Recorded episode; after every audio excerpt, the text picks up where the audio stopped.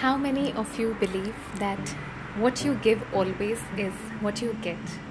Well, if you strongly believe that's true, then there could be two possibilities. Number one is either you're too lucky and you have a bunch of gems around you, or number two is you are blindfolded and you're not seeing the reality. Hello, my loves. This is Sakshi, your life transformation coach. Welcome to my podcast where we talk about mindset, lifestyle, spirituality, and so much more. Today, I'm going to talk to you guys about how to redefine your friendships. So, you see, in my late teens, I was this friend who was more of a giver, placed others on the pedestal because my idea was always that if someone is important to me, I would be doing everything that is possible for them. Well, it didn't take too long for me to realize that almost all of my friends were self centered, some of them talking behind my back, few of my relatives making fun of me, and few of the friends were extremely jealous. And all of these were those people who put up nice faces when you're around them. But I was this person, even when I knew that what they really are, I was more forgiving. I would never express what I felt or how it would hurt me. Guys, the most important lesson is if you feel hurt, don't deny your feelings because that's a disaster. So I kind of backed away for about two to three years from all of them and I redefined all my relationships, including my friends and family. So, what is redefining friendships? It's like you don't have to cut off people from your life or try hard to change them, but you can certainly learn how to deal with them. A lot of us give away too much of ourselves to people and sit down feeling hurt when our expectations are not met. So, there are three categories that I have defined.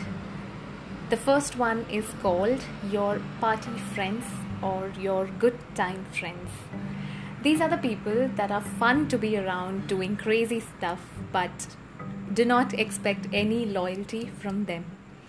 They are more like acquaintances rather than your actual friends. Do not open up and share your deepest, darkest secrets and pour your heart out to them because be ready, it's not going to be a two way investment. The second group that I call is your convenient friends. They may be your colleagues that you see every day. They may be your friends that you'd like to play football or they may be your business partners having same values and goals supporting each other. However, just because you have a connection doesn't mean you have a bond. Although you're um, tempted to share everything, be wise what could be shared, as once shared, it cannot be unshared. The third one, which is my favorite, is the ride or die. By the way, you may only have one or two of them in your lifetime. Three, if you are really fortunate enough. Now, these are the ones who love you no matter what. They are like family.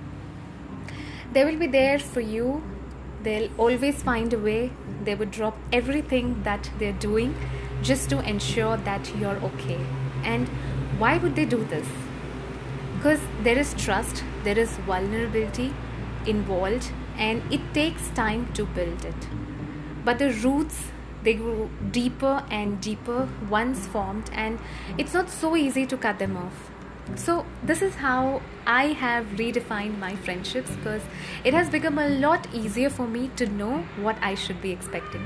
So now I don't put myself in a situation where I have to sit and think or invest my time in friendships that won't help me in my growth or emotional well being.